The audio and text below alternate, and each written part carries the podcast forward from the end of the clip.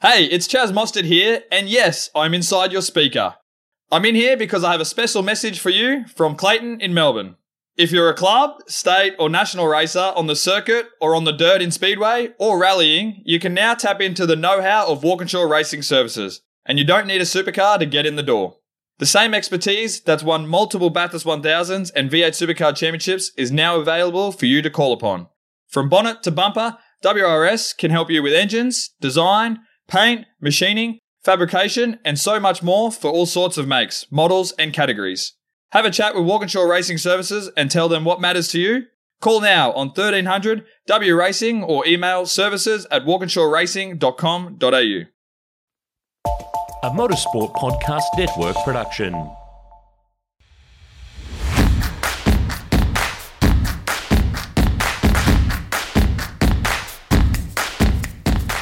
Hello and welcome to the Castrol Motorsport News Podcast. I'm your host, Andrew Van Leeuwen, and here's what's making news this week.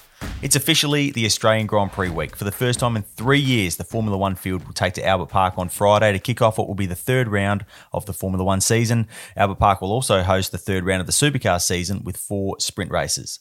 Shane Van Gisbergen made a remarkable debut in the Australian Rally Championship in Canberra over the weekend. He and co driver Glenn Weston finished second outright behind runaway winner Harry Bates and took some stage wins along the way. Third generation racer Jett Johnson will make his Bathurst Enduro debut at this month's Bathurst Six Hour. The son of Steve Johnson and grandson of Dick Johnson will share a BMW with Paul Buccini and Brock Payne. Anton De Pasquale has landed a six hour drive as well in an outright contending BMW with Anthony Sewell and Adam Burgess for Holy Smoke Racing, which is a heck of a team name, I have to say. Uh, in other Bathurst Enduro news, Nick Percat will race an Audi in the Bathurst 12 Hour in May alongside car owner Mark Rosser and Joey Mawson. That car will be run by Team BRM. And Beden Bargwanna, son of Bathurst winner Jason, will join the 17 car S5000 field for Albert Park this weekend. Joining me to discuss all that and much more is a teammate who I'm actually going to see in person for the first time since I think it's like the Friday of the Australian Grand Prix in 2020 at some point this week. Stefan Bartholomaeus. Stefan, how are you? If that's not a reason to be excited, Andrew, I don't know what is. I'm so excited. I can't believe it. It feels like it's going to be a bit of a, uh, healing moment in this uh, whole COVID and now living with COVID process to go back to Albert Park. It was such a strange day back in 2020 and it feels a very long time ago. It is. There's just a whole lot of sort of I don't know. Maybe I'm back in Melbourne where I used to live, and like uh, I haven't been here for a year. I did sneak over for Sandown Supercars last year in between border closures, but yeah, it does feel it does feel very full circle to be to be coming back to Albert Park and. Yeah, I, I, I remember sitting in the I was in the Erebus truck actually with with David Reynolds and Barry Ryan on the on that Friday, and we are talking about how oh, we'll be in a you know sheep paddock in Symmons Plains in two weeks, and this whole thing won't be a big issue, and all that sort of stuff. You know, we won't be catching COVID sitting out there, and we didn't go to Symmons Plains in two weeks, and it's been a it's been a pretty wild ride in the uh, in the couple of years that has followed. Things did not pan out as any of us expected, even in that moment. I think. Yeah, that Friday morning in the supercars paddock, milling around, uh, waiting and uh, seeing teams and drivers prepare for a qualifying session that was clearly not going to happen was uh, was pretty unusual. There, there, had been a bit of a push on, I think. Um, there'd been a bit of hope from supercars that they could run the event even without F1 at one point in yeah. that mad uh, in that mad sort of 24 48 hours but um, yeah that was obviously not to be and and even now like you talk about going to Sandown last year but that's over 12 months ago that there hasn't been a supercars race in Victoria at all that's uh, mm. it's amazing it is um yeah, it, it is. It is completely amazing. I mean, I remember walking into the circuit that morning, and TCR cars were warming up. The drivers had helmets on. Mm. You know, I think the TCR qualifying session, or no, no, I think it was their first race, was like first thing that morning, and they were like all all ready to go. And we're sort of walking in, going, I don't think this thing's going to happen at all. It was. Uh, it's been. It's yeah. I just I don't even know how to how to describe it. Anyway, um, I think we should kick off this week by talking about uh, Shane Van Gisbergen in a rally car. Um, that was a remarkable performance. His rallying experience is limited to one rally in his dad's old Ford Escort last year. That was a single day rally, not that many stages. He did a rally sprint in a Mitsubishi the next day, which he won. But, you know, this was a whole new challenge. you know, and he really just stepped up for it. Second on pace, like actually that quick, winning stages. When I spoke to him in Sydney, um, he said he like knew beating the Bates crew in Canberra was going to be basically impossible because that's their home. Those roads are their test roads; they use them all the time. But I mean, what a performance! Were you surprised that he was as quick as he was? I wouldn't say surprised because he's been so good in so many different types of machinery. Yeah. They're certainly impressed. Um, co- his co-driver Glenn Weston um, did say after the rally that uh, he himself had a bit of trepidation about the whole thing beforehand, because um, clearly with Shane's lack of experience, like he's he's very good at, at driving and, and, picking the grip level and all of that sort of thing. But it was that uh, the pace notes and driving off the notes that was always going to be the challenge. And Yeah. um, he just approached it so professionally, like um, just dialed himself in, slowly built the confidence. And, you know, Shane was saying that it wasn't until the, the last couple of stages where he really was going flat out and he won the last two stages. So it was that sort of discipline that was probably the most impressive because it's so easy, I would imagine, to be caught out by just one corner, one cut, one rock on any of the stages, and, and you're done. So the fact that he was able to manage his way through it and uh, and build himself up was um, was very very impressive. There's a pressure to manage as well because like he has a reputation. He has this immense reputation as a racing car driver, and he's a supercars champion, and he's a Bathurst winner, and he's all these things. Um, so I mean, there was obviously pressure on him to not look silly. So it would be so easy to overdrive. Exactly what you're saying, but you know he didn't. He didn't do that. It was. Yeah, I, I, I would say that's a that was a perfect way to describe it. You know, not surprised because you just knew he was going to do something probably pretty spectacular, but still just deeply impressed that he was able to, to to tackle it in that way. He just sort of he has the edge on everyone in supercars at the moment, Steph, and we've seen that, and we've seen how versatile he actually is by the fact that you know he's won a Blancpain GT title, he's won the Bathurst 12 Hour, he won the New Zealand Grand Prix, even though he's is not built to be an open wheeler driver at all. Now we see him contending, you know, for national rally wins. At what point does he like does he need to spread his wings beyond supercars in a more permanent way at some point?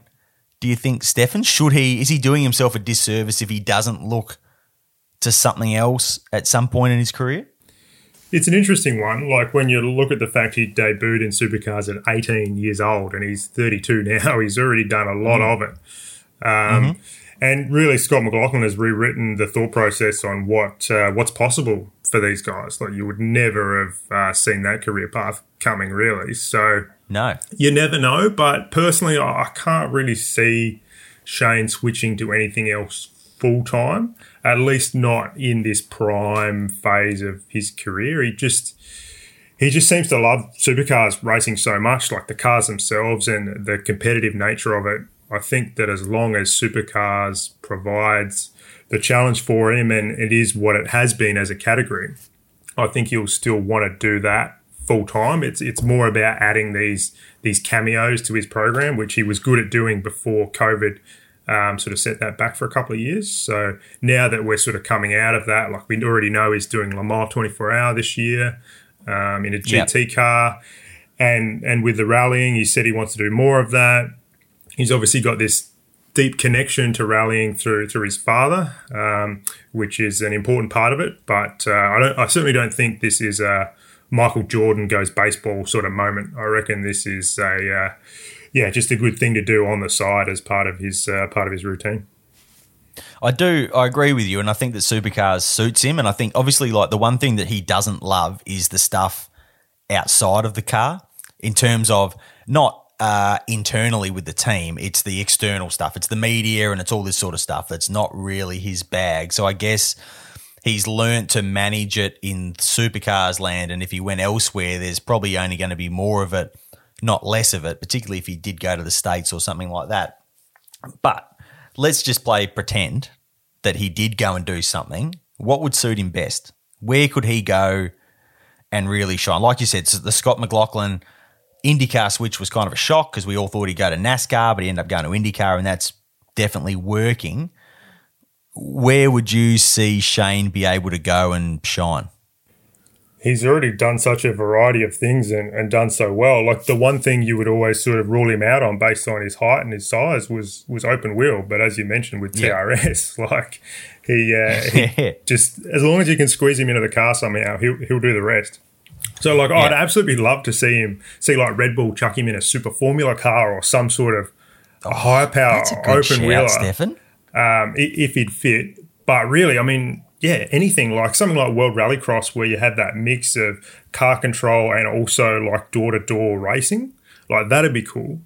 Um, but then you, yeah, just anything. I mean, I'd love to see him on a NASCAR road course. That'd be amazing as well. That would be amazing. That would be amazing. He's just so good, and I know this is like two pods in a in a row where we're just talking about how good Shane Van Gisbergen is, but it really is something we just need to just enjoy watching because he is just great at driving race cars and rally cars, as it turns out. He is a um, he is a very special talent.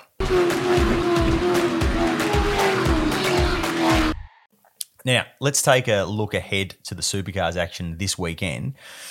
Albert Park has traditionally suited the likes of Dick Johnson Racing and Tickford. Chaz Mostert always went pretty well there in Tickford cars. We've seen wins for WAU in the past and for Triple Eight, although it's not typically their strongest track.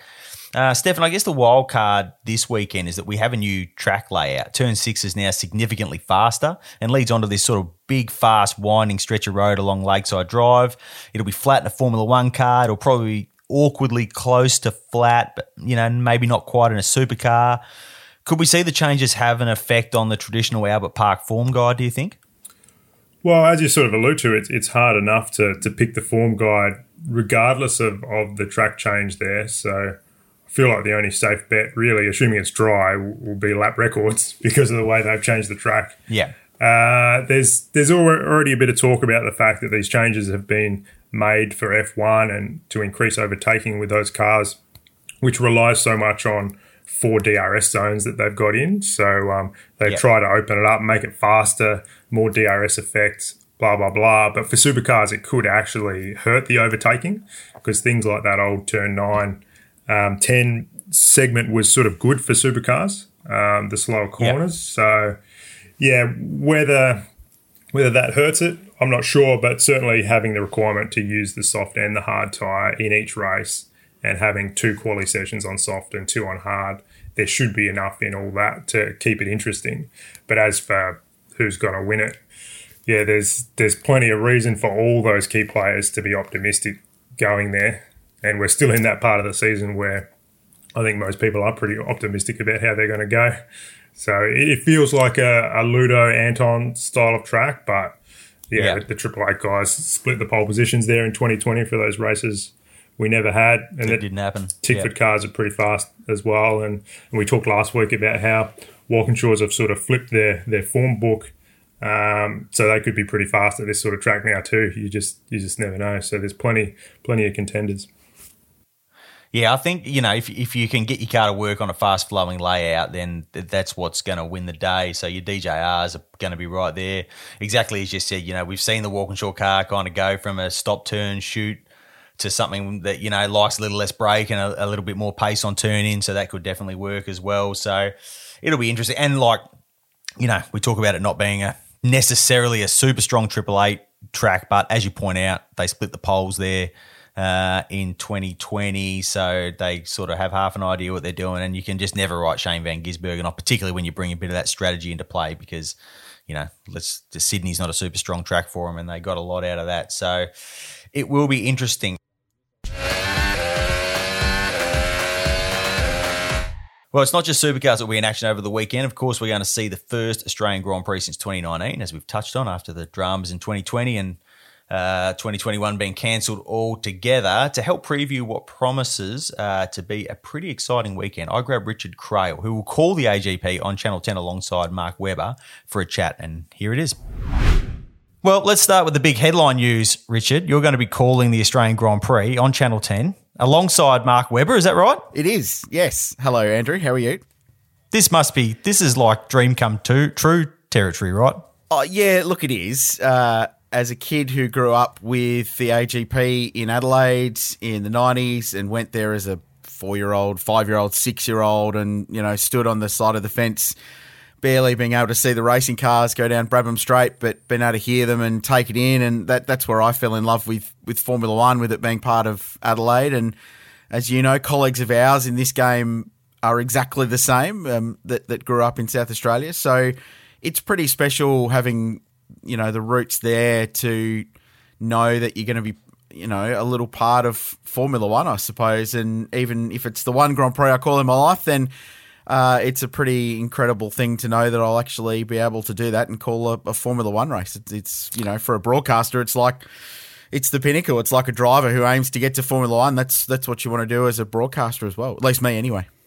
It's definitely not a bad thing to be checking off the old bucket list there. How are you reading the um, the form guide at the moment in Formula One? It seems it's pretty close between Ferrari and, and Red Bull. Who's going to have the upper hand this weekend, do you think? Yeah, it does. It's just nice to know that it's competitive and that we're not going to go into a Grand Prix perhaps like Melbourne would have been five years ago when it was a Mercedes cake wash or whitewash. So I'm really looking forward to that. The Ferrari story is obviously great, and we all know that Ferrari have such a huge, passionate following in Melbourne, and the, the stories of Lygon Street on the Sunday night after a Ferrari victory are the stuff of Australian Grand Prix legend. So there's a real chance they'll add to that. But the Red Bulls seem to have been very, very fast out of the box. It was cool to see Perez get a pole position last time out after what 216 attempts or something like that. That was Yeah. a great story, and you know Red Bull really need Checo to be as fast as Max if they're going to continue to battle for constructors championships and to take the fight up towards a, a strong two car Ferrari outfit. Look, my if, if I had to put a wish list on at AVL, I, I would love to see Carlos Sainz get his first Grand Prix victory in Melbourne. That I would be cool. It wouldn't it just? And uh, you know, it's such a great story. We're all petrol heads, and we all love the story of the rallying background with his dad, who's a, a legend of the sport. And I I think it would be just awesome to see him chalk up his first victory with all those great motorsport links. And um, I think that would be an enormous story. But I'm just pleased it's going to be a fight and that it's a competitive Formula One field that, that will hopefully greet us at this brand new Albert Park in a, a week's time. it is nice to sort of not know what's going to happen. And Albert Park does have a habit of sort of, uh, I don't know, it, it throws up the odd kind of teammate win, like non-lead drive win. I mean, Valtteri Bottas is the reigning winner there from 2019. So Yeah. we've seen it plenty of times in the past. It did seem the Ferraris were running a bit more drag in Saudi Arabia. So I wonder if they trust themselves to trim a bit of that off on this sort of newer, faster, more flowing Albert Park. They could very much be in the game. And as you said, like short of Daniel Ricciardo winning, a Ferrari win in Melbourne is about as popular as it gets. So that ideal. I, I could, I, I would, I can see how you think that's a that would be a pretty fun thing to call. Yeah, and, and look, I would have said Dan, but the McLarens aren't looking particularly flash at the moment, are they? Yeah, the, you mentioned the Ferraris running a bit more drag and, and being confident to do so. Ironically, it probably hurt Charles Leclerc in that battle at the end with Verstappen because the Red Bulls were geared to to go very, very quickly in a straight line, and Yeah. they were four or five miles an hour quicker in a straight line than anybody there, which is a very un-Red Bull thing to have in the past. They were always the high high downforce, high drag thing. So that it's a really interesting turnaround. It shows how good Red Bull is as a team, though, doesn't it? Because they've been able to completely change their platform, and you know we've we've seen them going from a high downforce, high rake configuration. They've changed the way their car works because of the new rules. They've got to run it low. The rake's gone. They're now the fastest thing in a straight line, and yet they're still very, very competitive and winning races. So, yeah, I, I love the technical side of the sport as you do, and that's that's seeing how they develop. But what about Mercedes? Like Lewis Hamilton hasn't not been on pole position in Albert Park since 2013. I think it's eight in a row or seven in a row now. So where where do they land? Are they still in no man's land in in fifth and sixth place with those two, or do they find themselves a little bit closer with with a week to to have a look at where they were in Saudi? That's that's going to be a really interesting story. It really is. I, I kind of just I, I I feel like they're going to sort that car out at some point, and I don't think it's going to be this good not to. weekend. Yeah. Um, I, I just don't. I don't think that you know they're going to roll out and be bang on it this weekend. But you just know there's so many details with that car. I think once they can actually set it up the way they want to set it up, Hmm. it's going to get a lot of people's attention. But they're losing. You know, Lewis is losing some very very valuable. Um, you know, he, he's losing distance in the title race at the moment. It's slipping Yeah. away from him right Yeah, now. well, so not it- far but, off you a know, full Grand Prix behind already. yeah, that's right. That's right. So it is.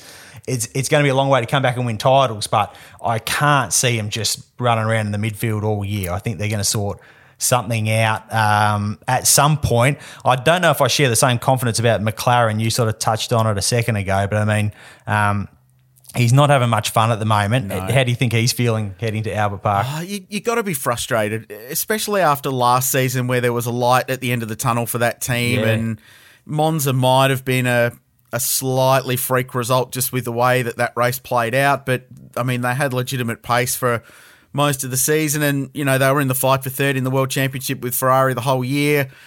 So you'd have to have left last season going, do you know what? I think I can come to Albert Park and I'll finally have a competitive car again and at least think you're in the fight to get onto the podium, which he's not done there before. But the, the first two races, obviously missing all the testing didn't help the cause with the, the COVID stuff at the start of the year. That wasn't ideal. Clearly on the back foot, and, and Lando's been quite a bit faster than him in the first two races so far. But I don't know, Dan's he's used to these bumps in his road, I suppose. So it'll it'll still be the same Dan we all know and love when he gets to Albert Park. But surely there's some internal frustration um, percolating there that he probably won't have the kind of race car that he would like to have had.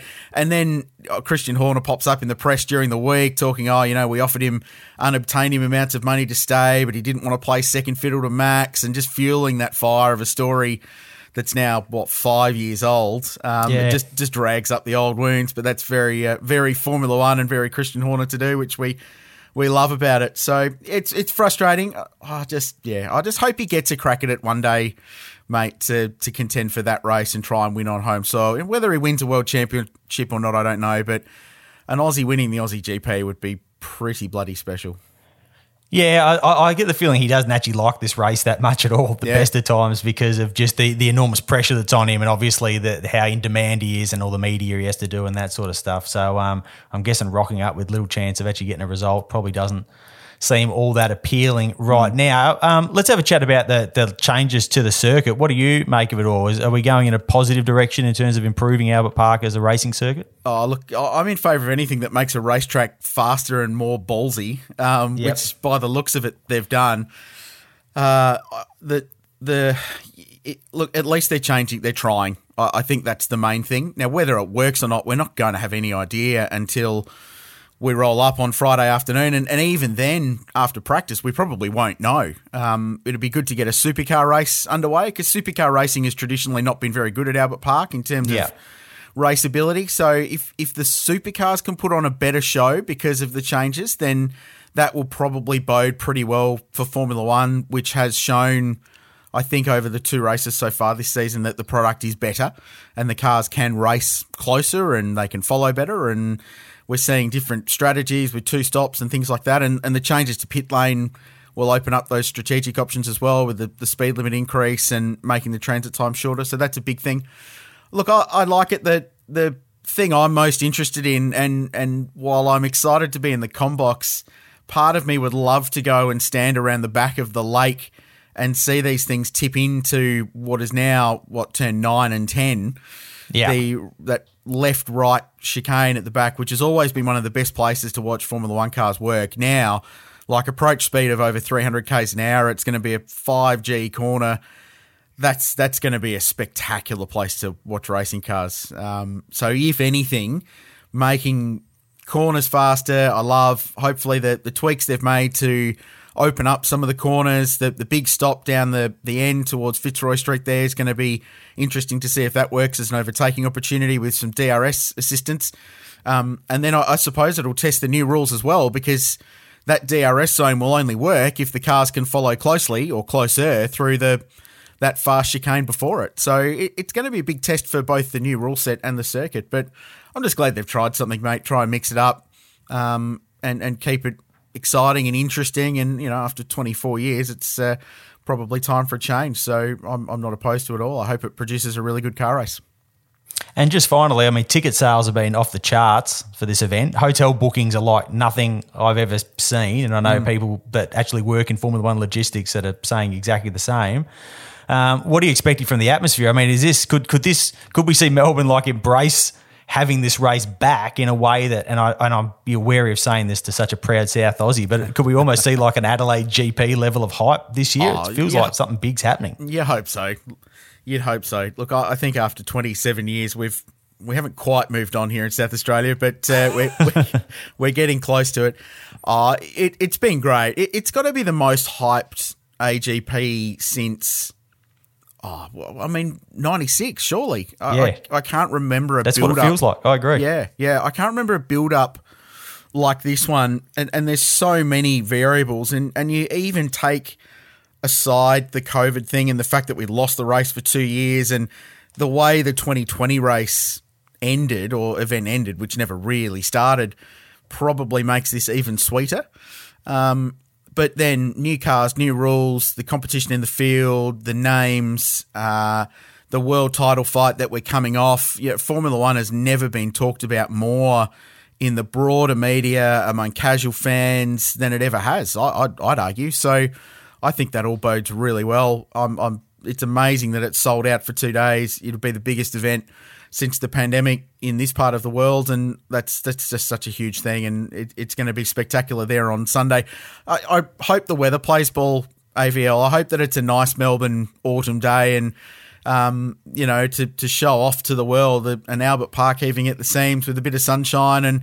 Um, those amazing aerial shots that Formula One do so very well that, that are the reasons pe- uh, countries spend so much money on getting a Grand Prix. I, I just hope that Melbourne and the event organisers and Andrew Westacott and his team get the get the payoff they deserve for two years of, of pain, and then for motorsport fans, it's a pretty good way to welcome it back. I'm I'm so keen to see the cars leave pit lane at the end of practice one, because after 2020, that'll be a full circle moment, I reckon, for anyone that was at Albert Park that day when Yeah. the world for motorsport fans ended. Um, I think that's going to be a really nice little full stop moment where we uh, where we move on from the trauma of uh, Friday the thirteenth of March, twenty twenty, and uh, start a new chapter, which will be really really cool. Couldn't agree more. Well, I'll see you over there, and good luck with the call next weekend. Thank you, my friend. Can't wait. It's going to be good, and hopefully we get a, a good race to talk about. All right, Stefan, just quickly, uh, who's your money on to win the Australian Grand Prix this weekend? Well, it's pretty hard to split Max Verstappen and, Charles Leclerc at the moment. Obviously, those teams have come out the gate pretty well, but but I think probably Max based on what we've seen so far.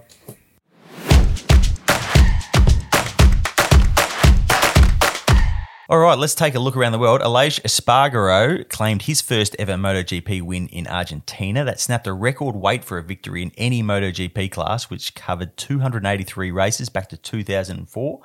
It was also Aprilia's first MotoGP win, and he now leads the points. Uh, Jorge Martin was second, and Alex Rins third, while Jack Miller was a pretty ordinary 14th and Remy Gardner 17th. Uh, Denny Hamlin took Toyota's first NASCAR Cup win of the next gen era with a nifty two stop strategy in the final stage to run down William Byron. And we have a Las Vegas Grand Prix coming, Stefan. What did you make of, uh, of all that? And a 10 p.m. start time on a Saturday night. What did you make of all that? Yeah, they're certainly uh, they're mining this this US money with the boom in interest in uh, F1 over in the states, thanks to Drive to Survive and, and a few other factors. I felt like the most interesting part of this um, is unlike Austin and Miami, this one's going to be promoted by F1 itself. So it's a little bit of a bolder move. They're sort of, you know, going chips in with their own money um, and, and banking on this working. But when you do look at the trajectory F1 is on over there and the way Austin's gone from struggling to to um, you know get anybody to attend to now being sold out every year, it seems like a pretty safe bet that this is going to be a big deal, especially right in the heart of the Las Vegas Strip. There, it's not tucked away in a car park um, like it was back in the old days. So, yeah, it's it's uh, promises to be a pretty big deal, I'd reckon. There was something pretty cool about having a Formula One race in a car park, though. I have to say, but yeah, it's. Well, I just find the start time a little bit odd. I guess it's. I don't. If you want to really penetrate that US market, I think you just need to focus on it and not sort of necessarily be too concerned about you know how it sort of lines up with other time zones or whatever. But yeah, look, it's obviously going to be pretty, uh, pretty spectacular, and it's just it, it. Yeah, as you said, it's just a sign of kind of this this sort of crazy ride that Formula One is on at the moment with the Drive to Survive thing and how well that's doing and how how big a deal Formula One has become. And it's a uh, it's it's a good thing, and you can't blame them for trying to get the most out of it. Yeah, probably probably what they need uh, next is an American driver, like as part of this whole whole growth, and that might be something Yeah. that takes a little while. I mean, there's sort of been that talk about Colton Herter or someone coming over from IndyCar, but um, you would think that with this explosion of interest, and uh, you know, even NASCAR star Kevin Harvick's talked about his his nine year old son. He's growing up going to the kart track, dreaming of being Max Verstappen, not of being Jeff Gordon or any of the NASCAR blokes. So it's uh, it's going to be interesting to see if this continues. It, it might be a generational thing. This this American interest and involvement in F one could really uh, really grow. Absolutely.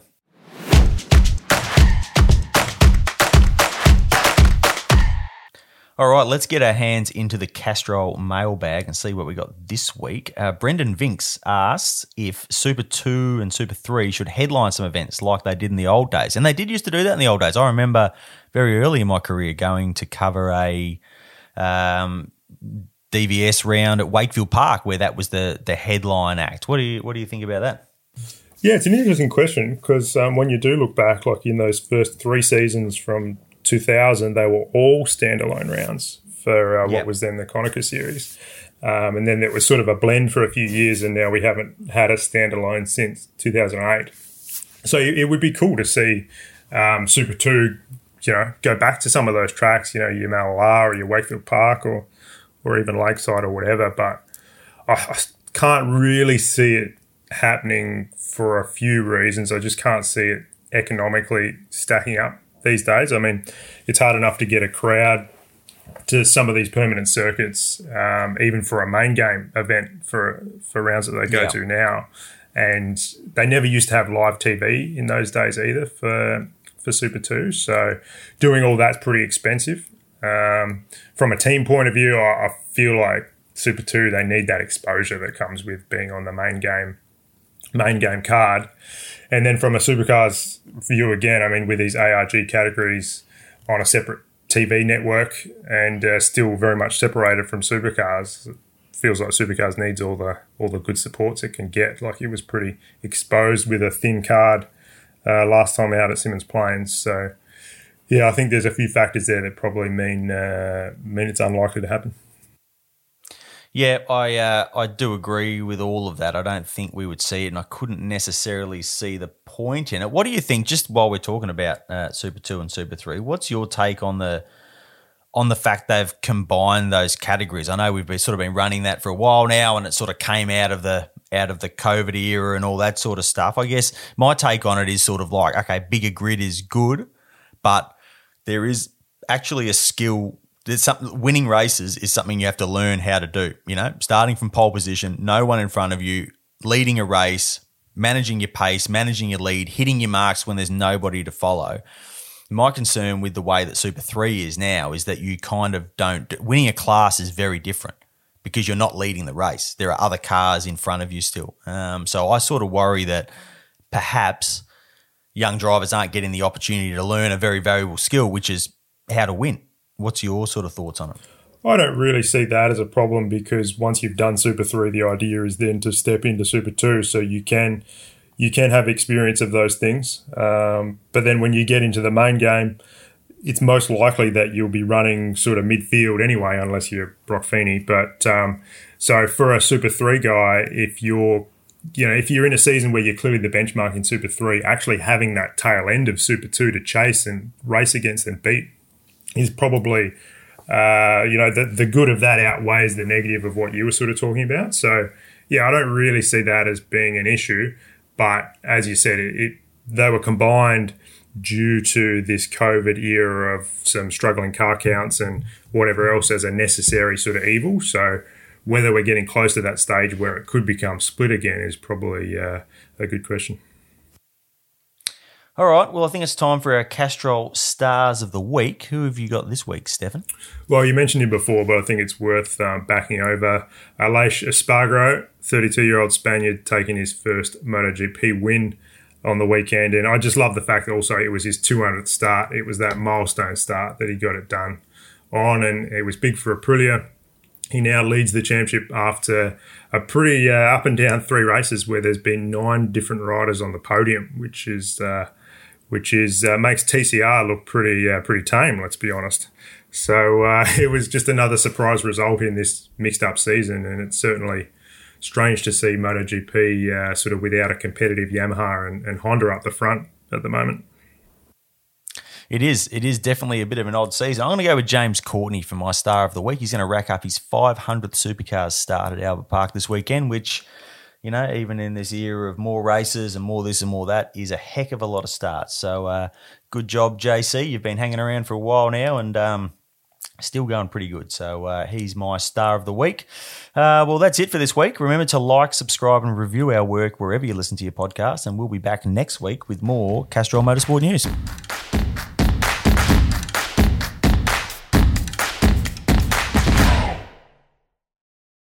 Hey, it's Chaz Mostert here, and yes, I'm inside your speaker. I'm in here because I have a special message for you from Clayton in Melbourne.